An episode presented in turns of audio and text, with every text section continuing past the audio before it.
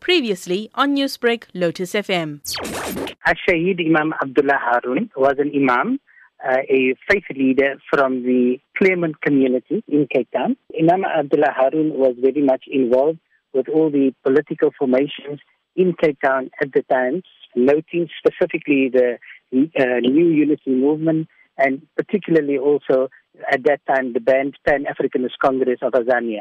And so he was, as an imam, active in educating the people about what the uh, apartheid laws, specifically the Group Areas Act, meant.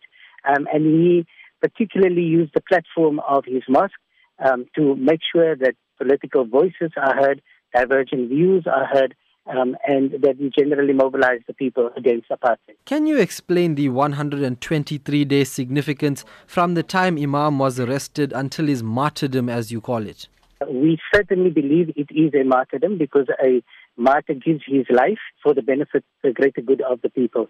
Imam was arrested on the 28th of May, and on this day, he was for 123 days. He was held under Section 6 of the Terrorism Act, and he was held incommunicado, meaning he had no access to his family or any legal representatives. Um, what is important about uh, this period is that that was the last time his family saw him, and during this time he had suffered um, extensive beatings, torture through interrogation, and this resulted in his death. You did say he was killed in police custody in September 1969. What are the details surrounding his death?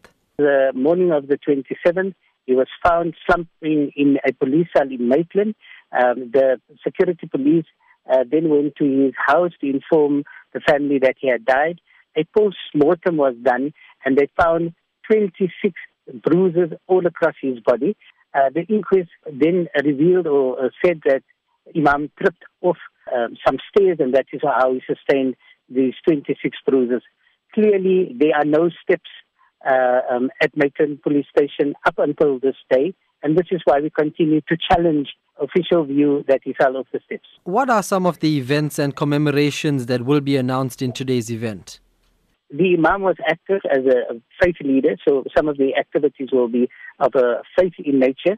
Two, um, some of them are educational, because Imam was particularly active in making sure that he created night classes, study groups, things like that, that would be um, particularly useful in educating the people at the time.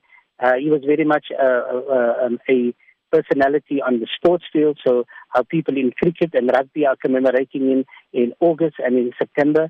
Uh, in in uh, June, there will be a chess tournament. Newsbreak.